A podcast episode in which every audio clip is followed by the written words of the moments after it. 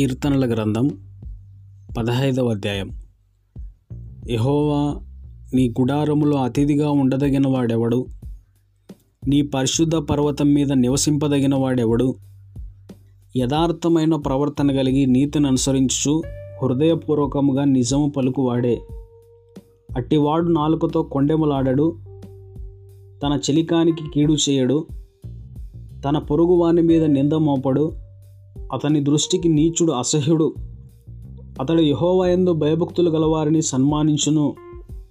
అతడు ప్రమాణము చేయగా నష్టము కలిగినను మాట తప్పడు.